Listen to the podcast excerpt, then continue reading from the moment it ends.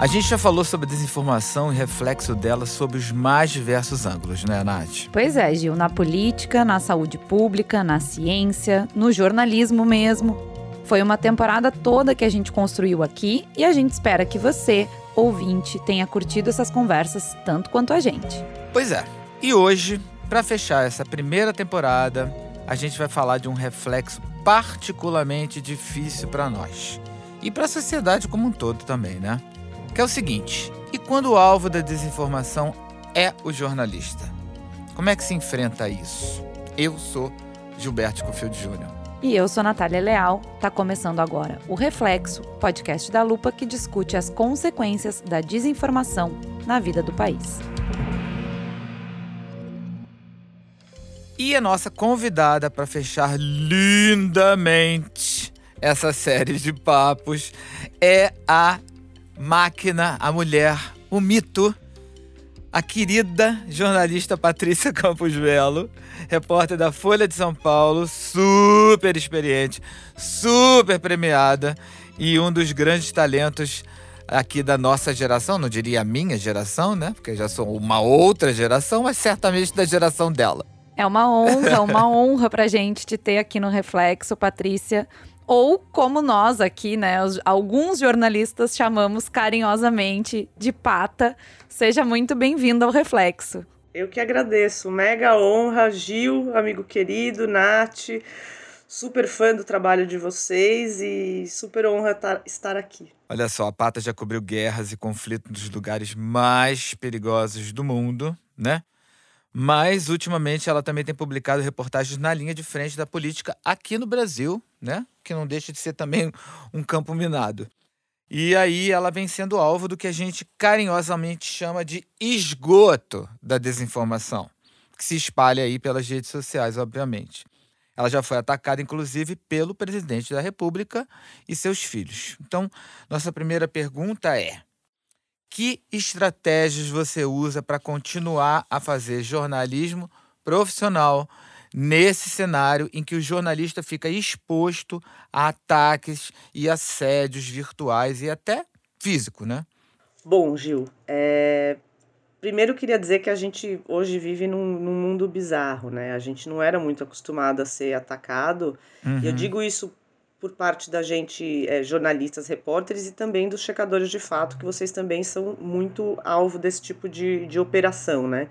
Sim. O que faz todo sentido do ponto de vista de estratégia de comunicação dessa safra nova de líderes populistas, porque eles precisam desacreditar o checador uh, e o repórter para conseguir passar a mensagem enviesada, descontextualizada ou realmente falsa para quem eles querem. É, Obviamente não tem uma receita assim incrível, né? Como lidar com isso, a gente meio que está aprendendo. Mas acho que a principal coisa que eu faço é eu não bato palma para maluco dançar. Nunca. Uhum. Então, assim, eu não respondo, não incumprido assunto, não. Porque eu acho que é, é, é tudo, tudo que eles querem, né? Tudo quando você tem essa, esse tipo de assédio virtual que muitas vezes migra para o mundo real, mas essa coisa meio é, em massa, é, se você é, ficar quieta... Alimenta, né? Se é. você responde, você alimenta, exatamente, né? Se você começa a bater boca... Então, assim, basicamente, se tem alguma coisa que é realmente... Que pode ser alguma ameaça mais premente e, e real, encaminha para a polícia. Uh, se não, eu fico na minha. No máximo, se é em relação a alguma reportagem, eu publico lá, por exemplo, uh, os subsídios que eu usei para reportagens, lá, os áudios das entrevistas, os, esse tipo de coisa, né? Uhum. Mas assim, sem, sem engajar com troll, né? Sem, sem bater palma para o maluco dançar. E a outra coisa que eu acho que a gente já vinha fazendo é que como é, é, esse mundo bizarro que a gente agora é um alvo, é, a gente precisa ter dez vezes mais cuidado. Então, assim, tudo absolutamente documentado, né? Tudo, desde troca de mensagem, troca de WhatsApp, entrevista, tem que ter backup de tudo, porque a gente sabe que, ainda mais nesse mundo de desinformação, né, como uma coisa pode ser manipulada, você tem que guardar o documento original em algum lugar seguro. Uhum. Pata, tu falou que não bate palma para maluco dançar, eu amo essa expressão, aprendi quando vim morar no Rio de Janeiro, mas imagino que ainda que tu permaneça em silêncio, isso te afete de alguma forma, assim, mentalmente, né? E a gente tem visto também é uma preocupação crescente que a gente tem com as nossas equipes, né? Com os nossos repórteres e com todo mundo que trabalha na lupa, independentemente da área que atua. E eu queria te perguntar se tem, assim, uma receita ou uma dica ou o que que tu costuma fazer para preservar a tua saúde mental diante desse tipo de prática, né? É, Nath, porque de, de fato afeta, né? Eu estava lembrando uma coisa que aconteceu não muito tempo. Por exemplo, te dar um exemplo, como essa tentativa de intimidar e de deixar as pessoas realmente deprime, né? Uma coisa muito tóxica. É, teve um, uns meses atrás eu entrevistei o embaixador americano para falar sobre o 5G, competição com a China, ou seja, um, um assunto assim de geopolítica, tipo de coisa que eu cubro, né? E aí o embaixador resolveu compartilhar pelo Twitter a entrevista. E aí, é, o embaixador americano não tem, assim, milhões de comentários em cada tweet, né? Vamos dizer que tinha uns 30, 40 em cada um normalmente. Bom, em, sei lá, meia hora você tinha 300 comentários do tipo Embaixador, use duas camisinhas com essa vagabunda. Daí para baixo. Então é óbvio que isso afeta o nosso trabalho, né? Assim, é, é, é uma fonte, é uma informação, é, é uma reportagem e de repente eles te expõem a esse tipo de coisa. Então eu tento ter duas estratégias. Quando você tá, qualquer pessoa, no meio daquele ataque concertado, né, orquestrado, se você puder pedir para alguém ficar olhando para você, em vez de você ficar olhando aquilo, porque cada vez que você, quando você chega no 28º, 30 tweet de uma pessoa te xingando de alguma coisa muito horrorosa, aquilo vai te contaminando, né? Sim. Vai, uhum. vai te intoxicando. É uma coisa muito. Então, é. se puder. E é, mas é importante ter uma pessoa, seja um amigo, seja um parente, namorado, namorada, sei lá. Só para ver se não tem nada muito que você deva encaminhar para a polícia. Por exemplo, tem os seus dados pessoais, né, que estão sendo expostos, ou alguma ameaça mais uh, crível, assim, vamos dizer. É, agora, é bom nesse. no pico do ataque, parar um pouco de ler, né? Eu, eu aprendi a duras penas, porque você vai ficando cada vez mais, né? Ai, olha, olha a notícia falsa que agora tá circulando, olha tal coisa, olha esse meme horroroso, olha o vídeo pornô. É assim, você vai ficando cada vez mais. Mas é, é bom você meio que fala assim, ó, para de olhar, para de olhar, fecha as redes conforme for, se for muito violento, temporariamente você fecha suas redes. E aí umas coisas que acho que, bom, vocês da Lupa obviamente estão já devem fazer isso há muito mais tempo, que é separar sua rede, suas redes pessoais de suas redes profissionais, né? Para você não ter o, a coisa de ter seus parentes, seus filhos ali expostos a esse tipo de coisa, é, ter todas as medidas de segurança, autenticação em dois passos, todas aquelas coisas. É, e não não engajar, né? Não, não, não ficar ali, entrar naquele bate-boca, esse tipo de coisa. É, e análise, né? Análise é bom. Eu é ia perguntar, nesses... eu ia perguntar é, agora como é. é. como é que fica isso, né? Porque eu também fiquei é. pensando, é. não te dá muita vontade de responder às vezes, porque às vezes eu vejo algumas coisas e eu fico assim, mas de onde essa pessoa tirou essa, essa ideia, né? O que que, assim, a pessoa fala, ela faz uma afirmação sobre a gente ou sobre o nosso trabalho com tanta propriedade que eu fico me perguntando assim, mas isso é uma ideia completamente equivocada, eu preciso responder, é. né? E... e... tem, e tem uma questão de humanidade também, porque eu me lembro que no auge da pandemia, a gente tratando com desinformação, porque assim, se você acredita que a Terra é plana, você é só um idiota. Agora, quando você começa a fazer desinformação sobre pandemia, e as pessoas podem acreditar e eventualmente morrer por causa disso. Você é um criminoso. Aí a coisa é um pouco mais séria, certo? É um pouco mais grave. E eu me lembro que no auge, no, no auge da pandemia, assim, eu, eu acabava o dia bastante deprimido, para ser sincero, sabe? Do tipo, da, da onde estão tirando essa história? Como assim máscara faz mal? Vai morrer sufocado? Era assim, era tanto era tanta desumanidade na desinformação que aquilo de alguma maneira me atingia, sabe? Sim. Eu terminava o dia meio deprê, sabe? Para ser sincero. Pois é, não, então eu acho assim, quando é uma coisa pessoal, que você já passou por isso, Gil, você também já passou por isso, Nath, tipo, que expõe a sua vida pessoal, aí eu acho que não deve responder. A não ser que for processar a pessoa. Se você tiver uma assistência jurídica, eu sei que é um, é um luxo, né? Eu, por acaso, tô, a empresa onde eu trabalho, a Folha, resolveu encampar um processo, né? Tem também a Abrage, por exemplo. Isso que você está dizendo, Gil, de isso é enlouquecedor, né? Aí não é pessoal contra a gente, mas é pessoal contra a humanidade, né? É um Sim. negócio assim, como é que como é que você vai deixar isso? E aí que o, que o trabalho da checagem de fatos é absolutamente essencial. E o nosso é, também de, de repórter de jornal, de TV, de site, né? E eu acho que isso tem um pouco a ver também da gente se preservar nas redes sociais e não entrar em bate-boca, porque a gente não é participante disso né? A gente é repórter, né? A gente não vai ficar dando opinião, a gente não vai ficar pitando, e, e quanto menos a gente der opinião, mais isso fortalece a legitimidade do que a gente está escrevendo, eu acho, né? Em relação à análise, também, é, eu tinha uma época, assim, uns meses aí que eu estava super sem grana, eu tinha parado de fazer análise, aí rolou o um negócio em é, fevereiro de 2020, que teve aquela testemunha na CPMI, que falou aquela mentira que foi ali amplificada e piorada pelo presidente Jair Bolsonaro. A repórter Patrícia Campos Melo, da Folha de São Paulo, voltou a ser alvo de ataques. A jornalista foi autora de reportagens sobre disparos de WhatsApp em massa durante a campanha eleitoral. Depois que em uma sessão da CPI das fake news um homem sugeriu que ela tivesse se insinuado para ele em troca de informações, o que já foi confirmado como sendo uma mentira. Aí a gente vê mensagens chegando aqui, não, é verdade, é mentira. Ela mostrou a troca de mensagens, todas as trocas de mensagens, e quem se insinuou ali sexualmente para ela foi ele, o homem. Foi exatamente o contrário que aconteceu. Todo mundo tem direito à própria opinião, ninguém tem direito aos próprios fatos. O que aquele homem disse foi uma mentira e ele vai responder criminalmente por isso. Mas o presidente fez que não viu e comentou o assunto. Ofendeu a repórter dessa maneira aqui. E naquele momento eu falei, eu vou ter que arrumar dinheiro em algum lugar para fazer uma análise, porque o que você sente na hora que acontece um treco desses é assim: eu vou ficar em posição fetal embaixo da cama e nunca mais vou sair. Nunca mais. tipo, eu não quero ver a luz do sol né? Porque essas coisas são muito loucas, as pessoas acreditam, né? Eu tenho a história da, da mulher aqui, a vizinha do prédio, que gritava da janela quando eu tava lá embaixo, falava chupa comunista, comunista.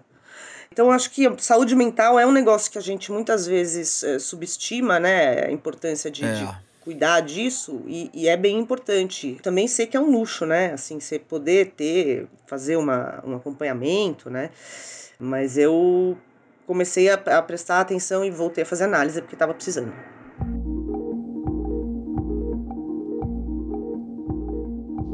E como é que fica a tua família nisso, Pata? Assim, como proteger a família nesse, nesse contexto? Porque eu imagino, eu lembro que um dos ataques é, falava do teu filho, né? E, e, assim, um, vários, né? Mas com essa temática.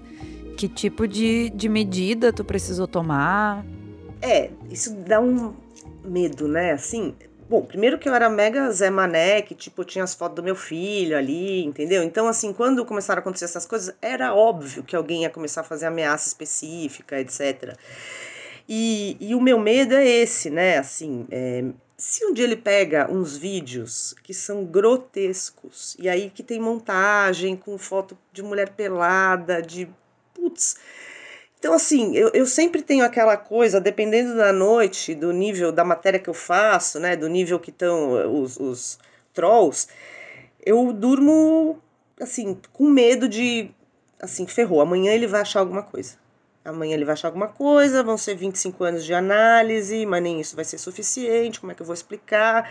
E vem cá, a Folha tem procedimento padrão, assim, para assédio? Eu acho que antes não tinha. É, assim, em 2018, quando eu comecei a fazer aquelas matérias de WhatsApp, é, como você está dizendo, eu não sou uma pessoa que cobre política, eu nunca fui uma repórter de política, não entendo nada de política, nunca morei em Brasília, e eu só estava fazendo essas reportagens porque, por acaso, eu vinha cobrindo uh, esse uso de redes sociais por líderes populistas em últimas eleições. Então, eu cobri na Índia em 2014, uh, depois nos Estados Unidos, as últimas eleições desde 2008, etc.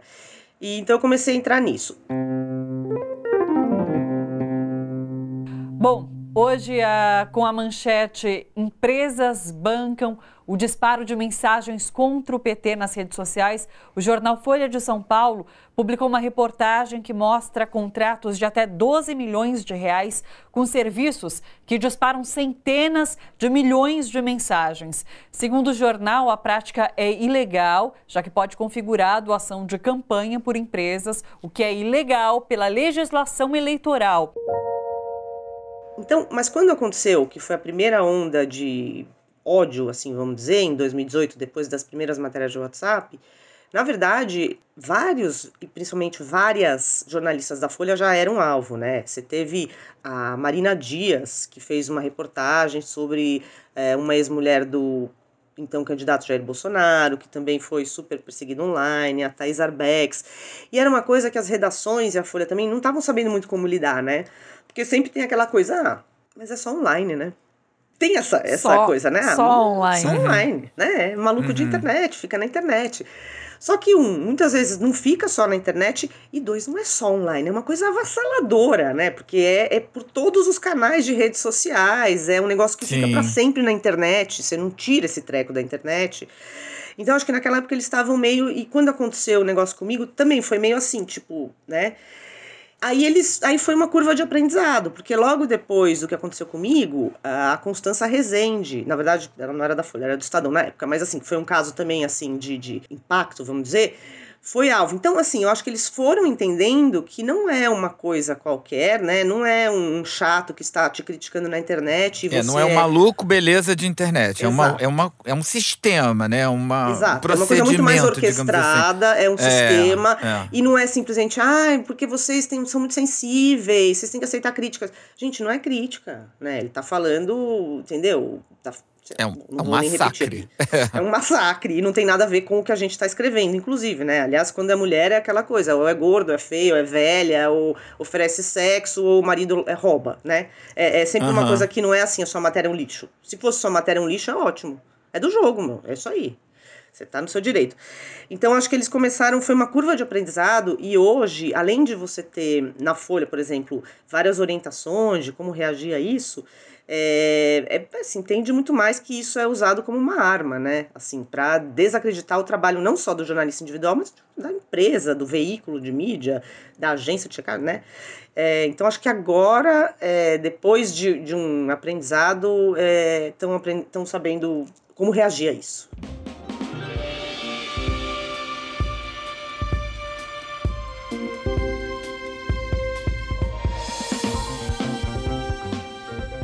Entender uma notícia, o contexto é fundamental. E para isso a gente tem que ter acesso à informação verificada e de qualidade.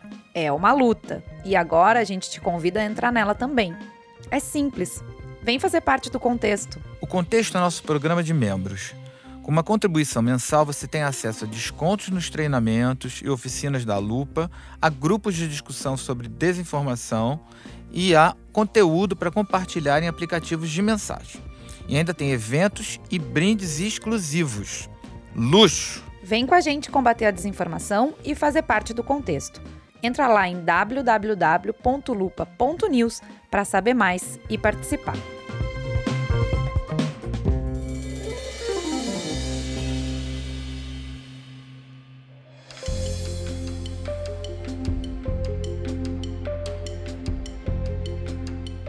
Tu citou, Pata, essas questões já, na, acho que em várias respostas que tu deu pra gente dessas, dessa desinformação ou essas ofensas relacionadas ao fato de a gente ser mulher.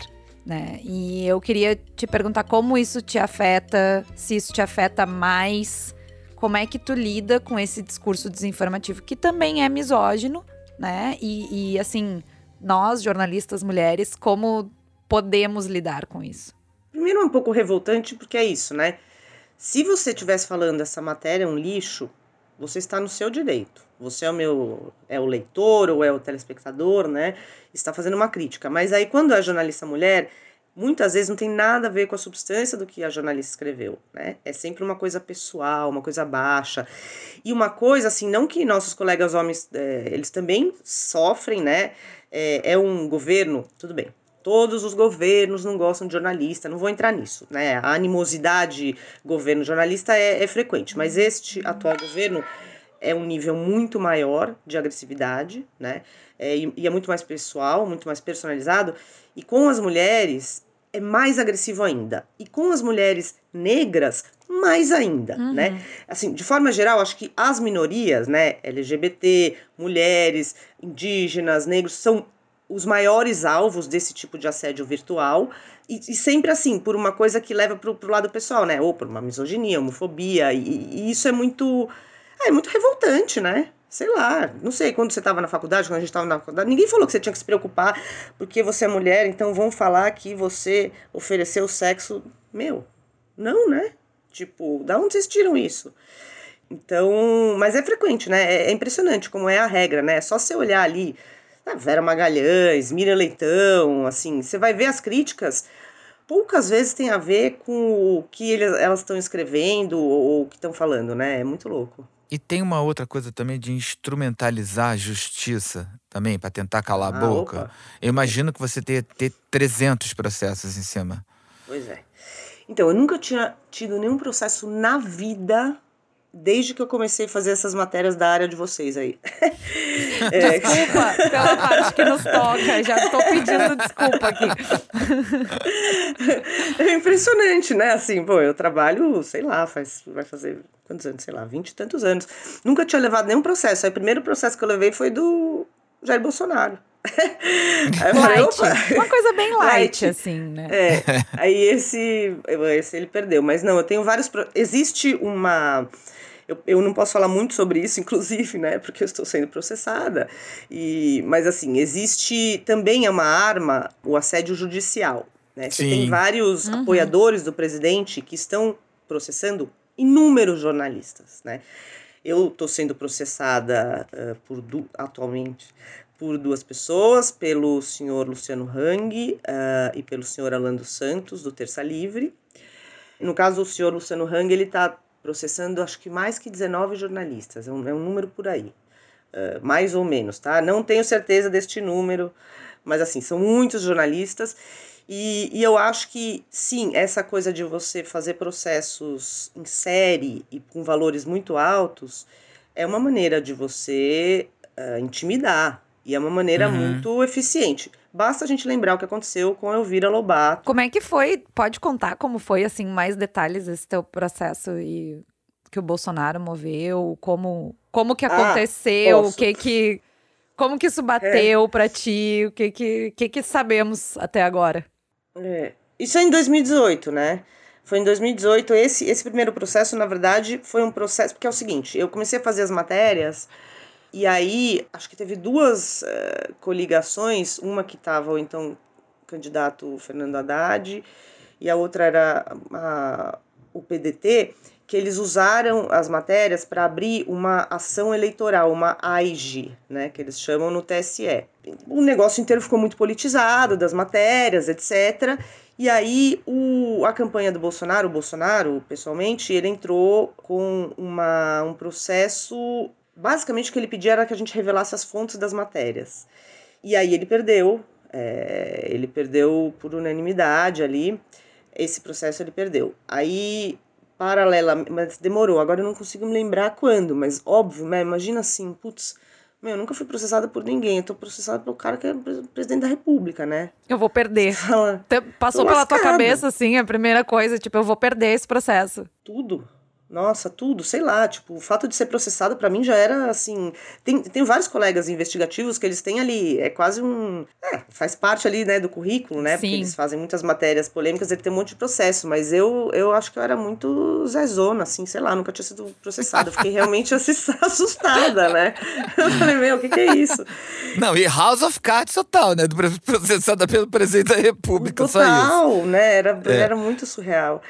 E aí, ah, bom, aí continuou, daí tem o do. Não, então os processos todos, né? Você tem, você vê algumas decisões judiciais que são muito muito assustadoras, né? E aí, em, em 2020, daí eu, eu resolvi processar, né, o presidente e o deputado Eduardo Bolsonaro e mais um outro deputado, porque simplesmente eles estavam espalhando uma coisa que era mentira, né? Assim, que a gente já tinha provado, inclusive, que era mentira, e eles continuavam falando, e cada vez que e piorando, é, e aí chegou num momento que foi essa decisão, assim, é, se a gente não fizer nada, isso não vai parar nunca. Uhum.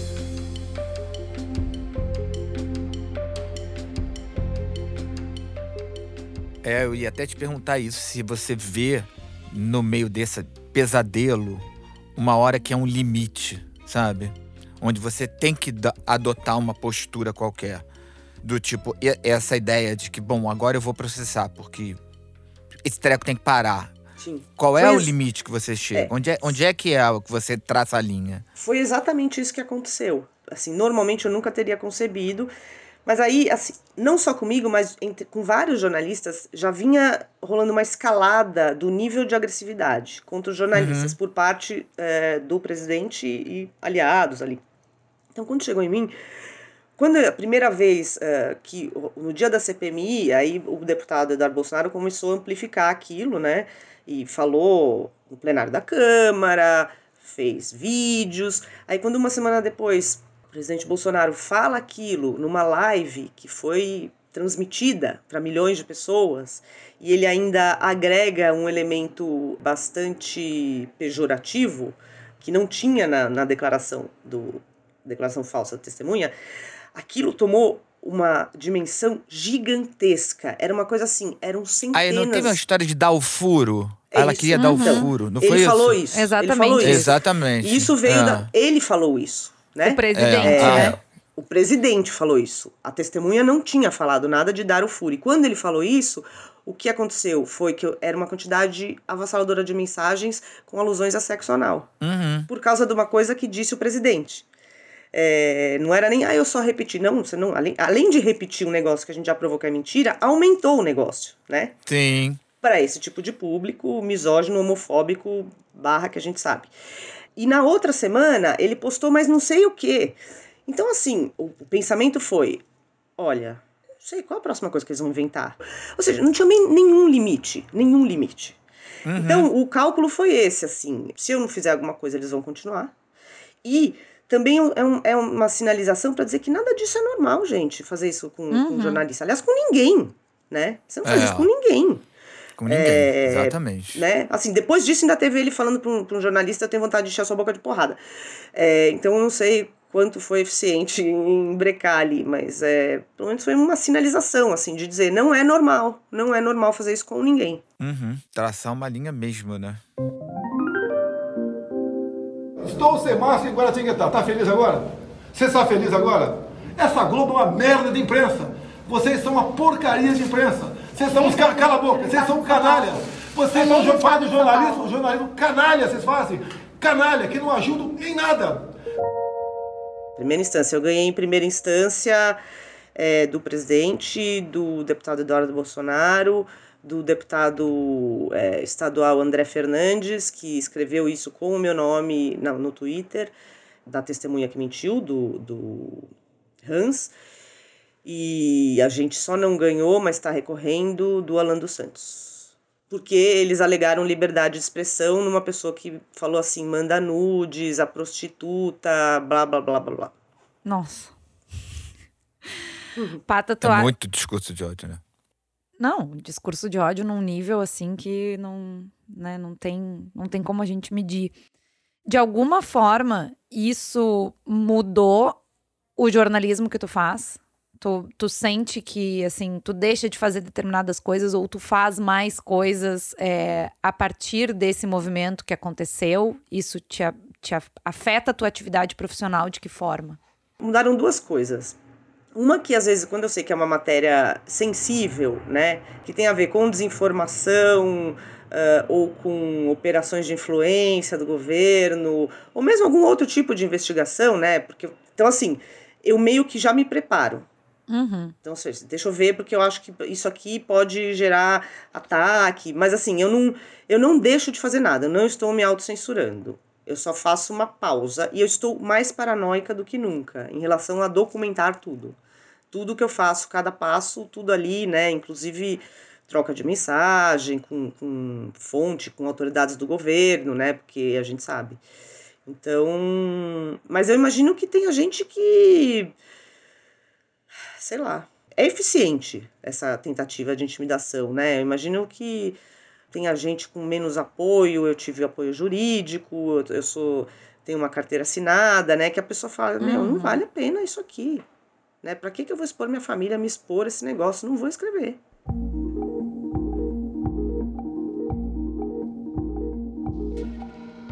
E vem cá, você. Você tá otimista? A gente faz, a gente faz essa pergunta para é. todo mundo, tá, Pata? Assim, é, é pra, pra gente ir encerrando, a gente sempre faz essa pergunta, as respostas variam, assim. Nossa, Maria. Então, Olha, eu tô, eu tô otimista com o jornalismo, sabia? Isso é muito louco, porque assim, a gente passou muitos anos falando assim, gente, olha, quantos assim, a gente veio de uma temporada muito ruim de jornalismo, de cometendo muitos erros, e eu acho que o jornalismo agora na pandemia, eu acho que a gente tem muito do que se orgulhar, né? Obviamente, assim, não, não foi o suficiente para coibir a infodemia. Não, não foi. Mas eu acho que a gente, a gente não se acovardou, a gente não se intimidou, a gente continuou fazendo o nosso trabalho da, maior da melhor maneira possível. E, e, isso me dá um otimismo do papel do jornalista, sabe? É, e dá de uma certa revalorização do jornalismo, né? De entender, meu, se não tem o pessoal ali checando, se não tem o pessoal investigando, Cara, você está perdido, porque você está afogado no mar de informação e você não sabe o que é verdade, né? Você não sabe quem é que tem uma profissão que a função dela é isso, é investigar e checar e ver se as informações estão corretas, basicamente. Agora, por outro lado, eu estou em pânico, porque 2022 vai ser dez vezes, eu acho, dez vezes pior do que 6 de janeiro no Capitólio. É, assim, tudo, uhum. todos os ingredientes que estavam lá estão aqui, só que as instituições aqui são mais jovens, menos sólidas. Então, assim, vai ser um desafio enorme para nós, jornalistas, e para todo mundo, né? Na verdade, assim, que eu acho muito, muito louco, nos Estados Unidos, você fala, bom, os Estados Unidos sobreviveram a essa tentativa, em última instância, uma tentativa de golpe, né, de reverter os resultados da eleição presidencial de 2020. Mas os Estados Unidos são um país é, fraturado. Você tem mais de 60% dos eleitores republicanos têm certeza que a eleição foi roubada. Embora em mais de 50 ações judiciais, né, é, movidas pelos trumpistas ou pelo próprio Trump, nenhum juiz tenha dado ganho de caso de ó, houve fraude, tá? Mas existe essa fratura na população. E o que eu acho aqui é isso: é, a gente tentar uh, comunicar e, e, tentar estabelecer uma, um mínimo denominador comum de realidade. As pessoas partirem de uns fatos básicos com os quais elas concordam. Né? Uhum. No caso, como a gente sabe que tudo está sendo relitigado, tipo a Terra é plana, é, então, assim, eu espero que a gente consiga, é, com o nosso trabalho, e vai ser um mega desafio, manter pelo menos um, uma base de fatos que são reconhecidos universalmente em relação à eleição. científico, um é. consenso científico em relação à eleição, né? Então, assim, eles vão continuar tentando e a gente vai continuar nessa luta de enxugar gelo. E é isso. É, vai ser um mega desafio. Então, uh, vai ser uma luta. Vai ser essa batalha aí. A gente vai, vai continuar, mas eu acho que vai ser muito difícil ano que vem. Mas estou otimista com o jornalismo. Acho que a gente agora tá sangue nos olhos Fizemos uma autocrítica de erros aí e vamos continuar investigando.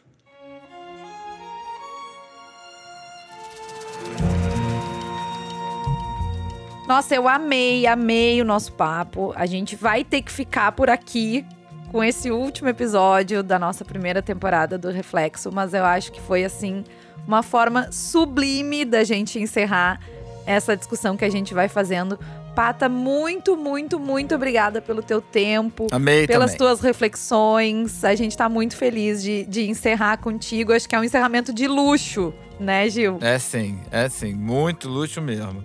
Obrigado a você, Pata. Obrigado a você que nos ouviu até aqui também, né? Os ouvintes. Foram oito episódios que a gente espera que fique aí como uma espécie de coleção sobre desinformação. E é um luxo terminar com a minha querida amiga, amiga, amiga correspondente. é, eu queria agradecer, assim, uma delícia fazer com o Gil, que, meu ex-parceiro de correspondência em Washington, com a Natália, que eu sou super admiradora, e queria parabenizar vocês pelo trabalho essencial para a sociedade que vocês estão fazendo. Parabéns. Ah, Obrigada, obrigada, Pata. Você. Se você que está nos ouvindo curtiu, recomenda o Reflexo para os seus amigos. Vamos fazer aí a corrente do Zap do bem para a gente combater a desinformação. É isso aí. O podcast faz uma pausa, mas a luta contra a desinformação jamais. A gente continua a conversa no nosso site e nas redes sociais da Lupa. Até já, pessoal. O Reflexo é produzido pela Trovão Mídia, a edição de som é do Ricardo Monteiro e a trilha sonora foi composta pelo Arthur Decloé. Até mais! Nesse episódio, usamos áudios da Band, TVT e Poder 360.